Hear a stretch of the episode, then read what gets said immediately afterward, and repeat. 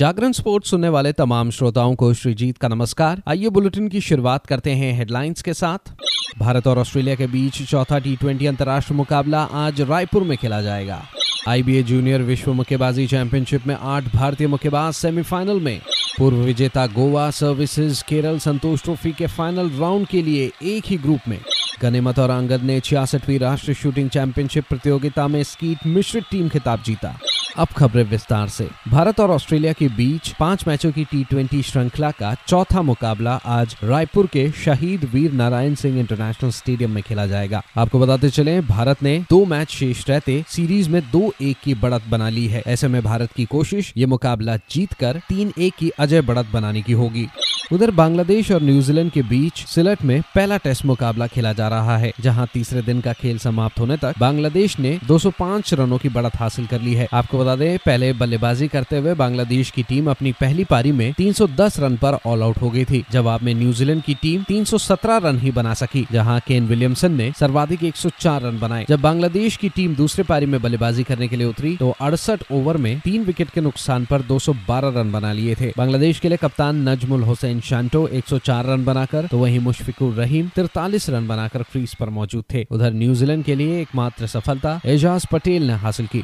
आगे बढ़ते हैं अर्मेनिया के यरवन में आईबीए जूनियर विश्व मुक्केबाजी चैंपियनशिप के छठे दिन क्वार्टर फाइनल में शानदार प्रदर्शन के बाद आठ जूनियर मुक्केबाजों ने पदक पक्के कर लिए। मिका स्पोर्ट्स अरेना में चल रहे टूर्नामेंट में अपना शानदार प्रदर्शन जारी रखते हुए सात प्रतिस्पर्धी जूनियर लड़कियों में से छह मुक्केबाजों ने सेमीफाइनल में जगह बनाई। एशिया जूनियर मुक्केबाजी चैंपियनशिप की दो स्वर्ण पदक विजेता परी और निधि ने रोमानिया की मुलर मकायला और चीनी ताइपे की काओचुन ए के खिलाफ पाँच शून्य की समान जीत के साथ अपना क्वार्टर फाइनल मुकाबला जीता। पायल ने आयरलैंड की डोहर्टी लॉरेन पर पाँच शून्य की आसान जीत दर्ज की, जबकि अमीशा ने सर्वसम्मत निर्णय से जीत के लिए दक्षिण कोरिया की किम जिया को मात दी। एशियाई जूनियर रजत पदक विजेता नेहा लुंथी का बेलारूस की हिजोस्काया एनहेलिना ने परीक्षण किया, लेकिन नेहा चार एक के विभाजित निर्णय से जीत कर उभरी।